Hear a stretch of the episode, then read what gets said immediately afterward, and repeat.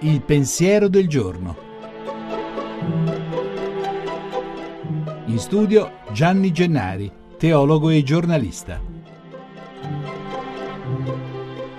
Giovanni 8, 56, 58. Abramo ha visto il mio giorno e ne ha esultato. Così Gesù ai suoi contestatori che gli replicano sferzanti: Non hai ancora 40 anni e pretendi di aver visto Abramo? La sua risposta è secca. Prima che Abramo fosse, io sono. E tu senti immediata l'eco delle parole del Dio del patto a Mosè che sul Sinai gli chiede il nome, io sono quello che sono. Da 3000 anni i sapienti commentano queste parole e da 2000 i cristiani vi trovano evidente che Gesù era cosciente di essere uguale al Padre, in greco isateos. Pensiamoci, se Gesù non è Dio, se quindi non è risorto davvero, se i discepoli si sono inventati tutto e lui era solo un pensatore molto saggio, un maestro di buona morale come Socrate in fondo, come Confucio prima di lui, come tanti altri saggi nella storia, allora o è stato un bugiardo o egli stesso si è ingannato da solo e noi andandogli dietro.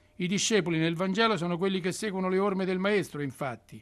Noi andandogli dietro siamo ingannati dal suo errore o dalla sua menzogna. Lo capì tra i primi San Paolo, uno che prima di credere in lui ha lottato contro quella nuova fede che metteva sottosopra il mondo. Se Cristo non è risorto, allora noi, che abbiamo sperato in lui, siamo i più miserabili di tutti gli uomini. No, la speranza non delude, credo e se vuoi crediamo che lui è davvero colui che è e che Abramo, Mosè e i profeti hanno previsto ed annunciato.